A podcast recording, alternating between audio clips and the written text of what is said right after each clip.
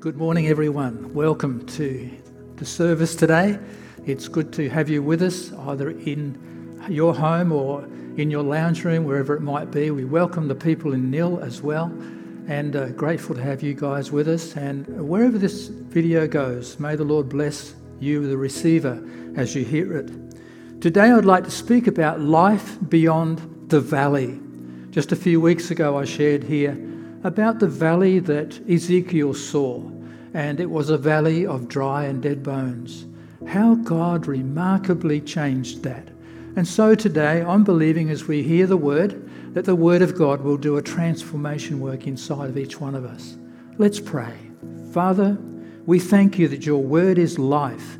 We thank you that you are the, the writer of the book that we read and that we study together today. We thank you, Holy Spirit, that you are here to bring revelation and truth into our inner man. May today, Lord, be the day that we navigate through the valleys and go beyond. Father, thank you for the plans that you have for every person listening in. Father, bless every family, every home. In Jesus' name, amen. Paul wrote to the Thessalonian church and he said to them in 1 Thessalonians 5:20, "Do not despise prophecies. Test all things. Hold to what is good." So God has chosen to speak through prophecy. His word, the Bible, is prophecy from Genesis to Revelation. It is all the way through. It's prophetic and it reaches into our lives today to bring transformation. Just a few years ago, in fact, when Rhonda, my wife, was eight years of age, she took herself to Sunday school. A little Anglican church was on the corner of her street, and she would go there on a Sunday morning and took her sister with her. And together they went to Sunday school for several weeks when Rhonda felt to invite Jesus into her life. And so she asked the Sunday school teacher, could she pray the prayer to ask Jesus into her life? And so she did. Jesus came. She stayed in that little church, joined the youth group, and later found out about being baptized in water, and so she did. She found out about being baptized in the Holy Spirit, and so she was. And so she journeyed through into her nursing career still pursuing the Lord Jesus Christ. She completed her nursing and then took herself off to a Bible college just south of Sydney near Mittagong. It was a three month Bible course, and so she signed in and attended. And it was during that time that I too met her. I went not to do the course, but to do some practical work. So Rhonda continued her relationship with God and by pursuing what was the next step for her. Even though she came from a non Christian family, her father was an ex Vietnam officer and um, a non Christian family, but she still had a hunger within to step through some valleys and come out finding God's strength and grace for her life. So it was that uh, she came to me after we were married and she said to me one day, she said, Ian, I have been reading the book of Ruth, and it says in the book of Ruth, uh, this it says, um, I am willing to leave my family and to follow you. So Ruth was speaking to Naomi, and Rhonda spoke to me, and she said, Ian, wherever the Lord leads us, let's go for it. Let's go. And so she has always had that pursuing heart to pursue life beyond the valley. So today, what is happening in the valley of your heart? A few weeks ago, we looked at other valleys that could be including the valley of your family. There may be some unsaved loved ones that you would love to see enter into the kingdom of God, and you've been praying for them. It may be that you have a workplace where you have felt to prophesy uh, in there the life of Jesus and to believe for miracles to happen. And these are external valleys that I've described. But there is the valley of the heart and the valley of the mind that I would like us to have a look at this morning. David of old, he said to me regarding his heart in Psalm 51, verse 10, he said, Create in me a clean heart, O God, and renew a right spirit within me. It seemed that David struggled to examine his own heart, but he was willing to ask God to examine it on his behalf and to create a clean heart. And so it is that our heart, even though it's tucked away in a rib cage, we don't see it, it needs care. And oftentimes our spiritual heart is in the same position. Sometimes we've got to examine and explore it. And so David said also, Search me, O God, and know my heart. Try me and know my thoughts, I pray. There is a sense that God will come and help us search and see what is inside of our hearts. I have a friend who has a shearing shed on his property, and he took some photos of his shearing shed recently and um, sent them to me. Uh, his shearing shed stands out on his property and is used for shearing sheep, of course, and uh, for crutching and other reasons that are necessary to have a shearing shed. Inside his shearing shed, he has a wool press and equipment for shearing sheep. Out in the yards, and there are several of them, he's got one called a draft race. It's a narrow yard that forces the sheep, when they come through the race, to come through single file. So it takes a large herd or flock of sheep and brings them down into a narrow race. And the farmer controls the draft gate. It's a small gate that can swing one way or the other, so that as sheep come toward it, they can be directed into one side or the other. A farmer may need to divide his sheep by age. There may be some older sheep and the younger ones, and so he operates the gate and he's got a few seconds whilst they come toward him to decide which way he will swing the gate. The importance of this gate he has to control it himself, the farmer. If he lets the gate go, the sheep will just wander through the race, get mixed up with the wrong ones, and it, it's, it's a mix up. And it's not what he intends. And it's a very similar thing with the draft gate, with the valley of our mind. Our mind is determined to explore and find different things, but we need to operate what comes into our mind, and we have been given that authority.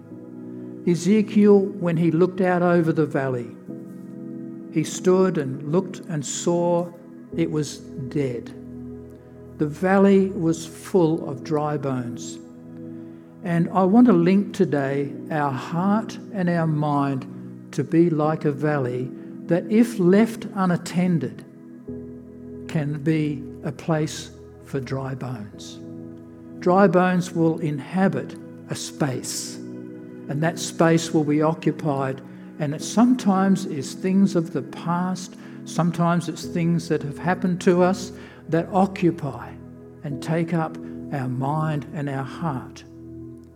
So, Ezekiel, he was commissioned to prophesy into that valley.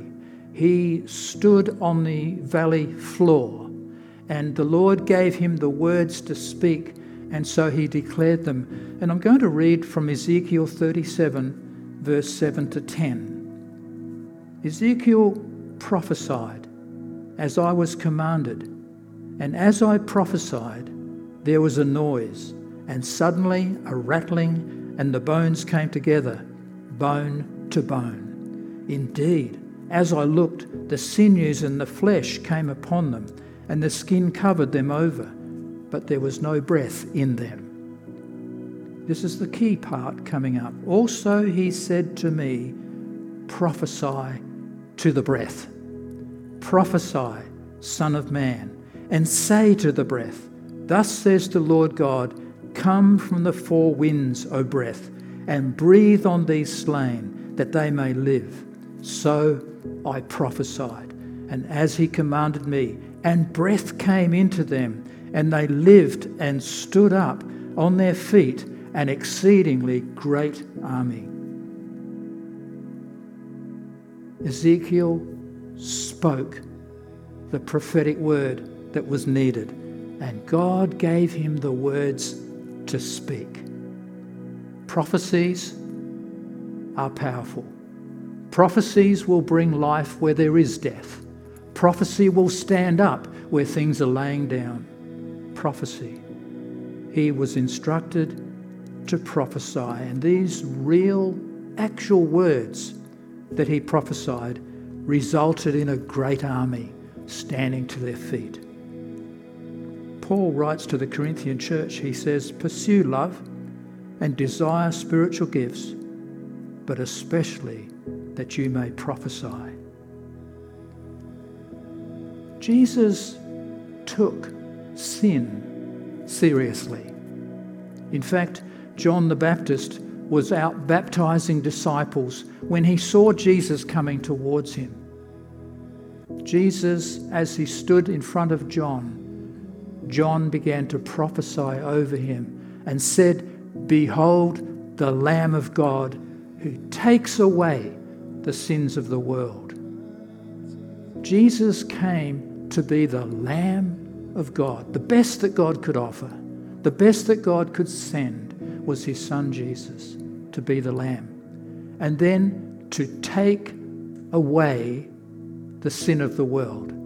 Sin needs to be swept away. It's uh, like being on the draft gate. The draft gate is being operated, and as it is, it is dividing the good from the bad. It's sliding out the sin from our lives as we reject it and as we embrace the righteousness that Jesus has come to bring and to give to us. The wages of sin is death.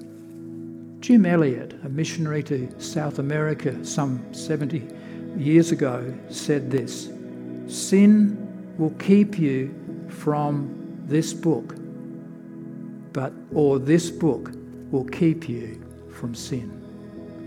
The Word of God is powerful. So how do we prophesy into our valleys, be it our heart or our mind? What words do we use? What do we speak? What is the way through? What will bring result and change? These days, I find when I must, um, that there are days when I need to prophesy even over myself. I need to take the Word of God and begin to declare it over myself. I know that when I'm preparing a sermon such as this one, probably 80% of my time is given to preparing me. That is sorting out what's in my valley, removing the stuff that doesn't need to be there from my heart or from my mind. And then 20% of my time is in writing down the message for the, to be brought. So these are great days that we live in where the valley of our mind needs attention and the valley of our heart as well. And so we read for Joshua when he began to lead Israel out of the wilderness. He was instructed and, and uh, encouraged to believe that this was going to be successful. We read in Joshua chapter 1, verse 8 This book of the law shall not depart from your mouth, Joshua. That is the word of God.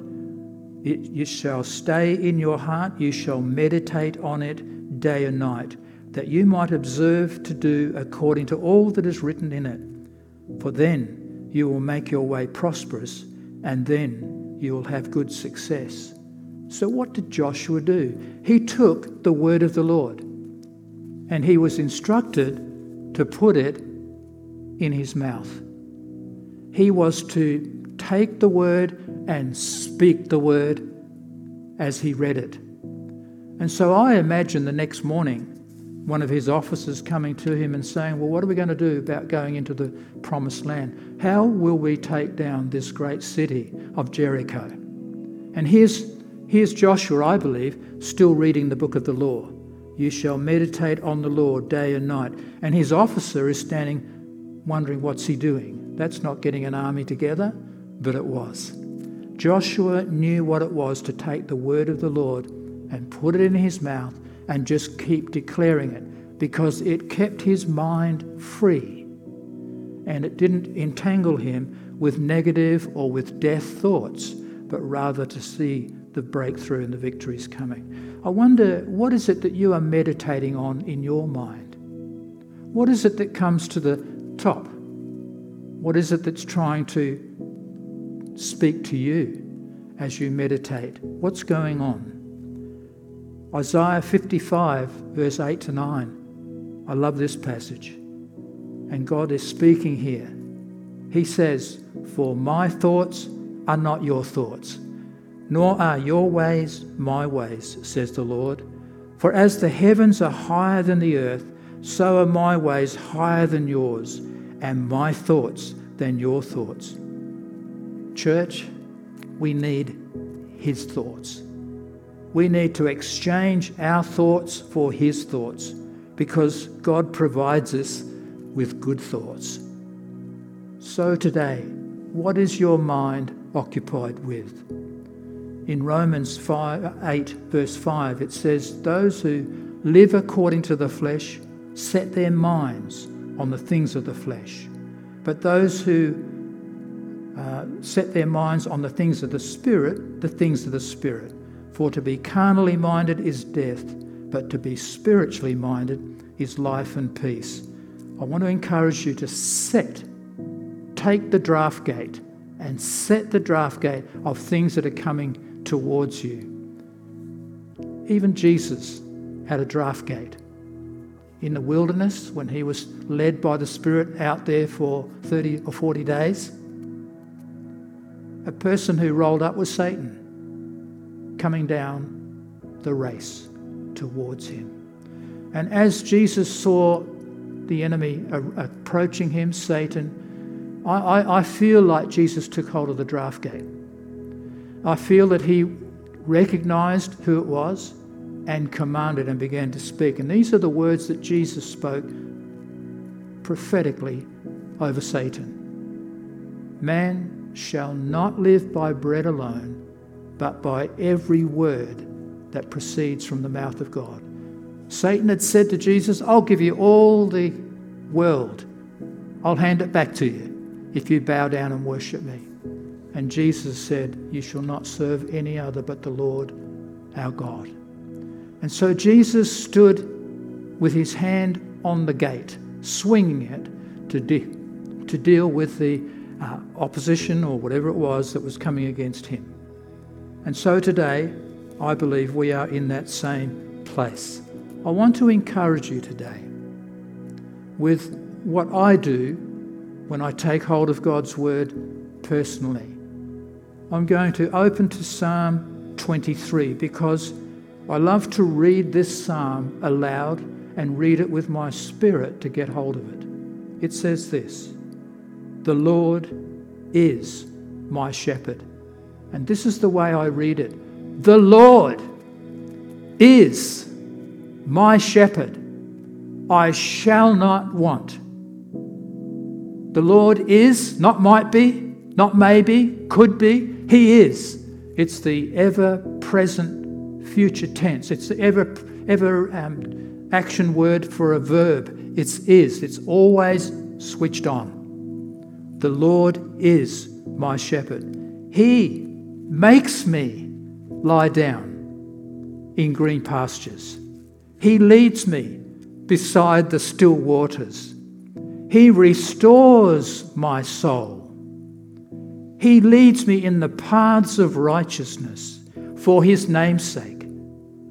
Yea, though, and here it comes, I walk through the valley of the shadow of death, even though I walk through the darkest valley, I will fear no evil. For you are with me, Your rod and your staff, they comfort me. You prepare a table for me in the presence of my enemies. You anoint my head with oil, my cup runs over. Surely goodness and mercy shall follow me all the days of my life, and I will dwell, live, stay in the house of the Lord forever. And that stands me up on the inside. My valley is cleared. I'm ready to march. I'm ready to walk against the Jerichos. I'm prepared. I'm strengthened because the Lord is my shepherd. Pornography hasn't got a chance. It's got to get past the shepherd. It's got to come down the race. I can swing the gate. I have control. I will set my mind on the Lord Jesus. Yes, we are given the prophetic word to declare into our valley and see it change. I remember a few years ago, my dad, I suppose we were talking about shearing sheds and things. Uh, I have a bit of a soft spot for shearing sheds and some stories, but I'm not going there today. Um, I asked my friend to bring a handpiece in. And the day came at home when I was about 15, and I said to my dad, my father, who was a farmer and had shearing on, I'd like to do some shearing today. And he was quite keen, happy for me to do that. And so I went to the shearing shed, and sheep were ready to be shorn. And I was thinking in my mind, I'm going to do my first hundred sheep today. so, uh, so I picked up the handpiece and put in the comb, put in the cutter, and I oiled it up and then I attached it to the tube, the down tube. And then I reached in the pen and pulled out a sheep, probably about three quarter size, not a big one, and pulled it in front of me. I positioned the head of the sheep under that arm and the foot of the sheep under this le- uh, arm. And then I reached down and picked up my handpiece. And then I pulled on the cord which engaged it. And then I started on the belly. And so, in my attempts to shear the belly, I found it wasn't doing so good. For some reason, I was getting chaffy pieces come off rather than wool staples. I kept trying and I kept pushing, and it just got harder and harder, and the wool just wasn't falling off like my father's shearing of the sheep was doing alongside of me. I persevered. Perspiration began to roll down my head drip off my nose. Never done that before.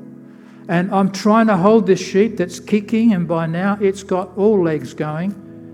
That my father looked across and he came and he pulled it out of gear and he checked on the handpiece and discovered that the comb was in upside down. I had put it in the wrong way up. No wonder it wasn't. And so he put it in the right way. He put the cutter back in and oiled up, picked up my sheep, and the way he went, and he just finished it off beautifully for me. It has reminded me of many times when I've needed to release the control to my Father because He knows. He knows what is best for me. He knows what is best in the journey, how to best handle the valleys, how to declare Him as the Lord being my shepherd. I have great memories of those shearing days. There's many in this church and around that have been given prophecies before. And I believe that God wants to bring those prophecies back. He wants you to speak over them and declare over them the presence and the power of the Holy Spirit. When Ezekiel called on the winds to come, the Spirit of God came and filled those bodies and they stood up. It's time to pick them up again, I believe, and because God is a Redeemer God and He loves to restore what's lost and what's taken away. Jesus taught when He said, When you shall speak to this mountain, that it might be cast into the sea it's powerful what our voice and our tongue can deliver.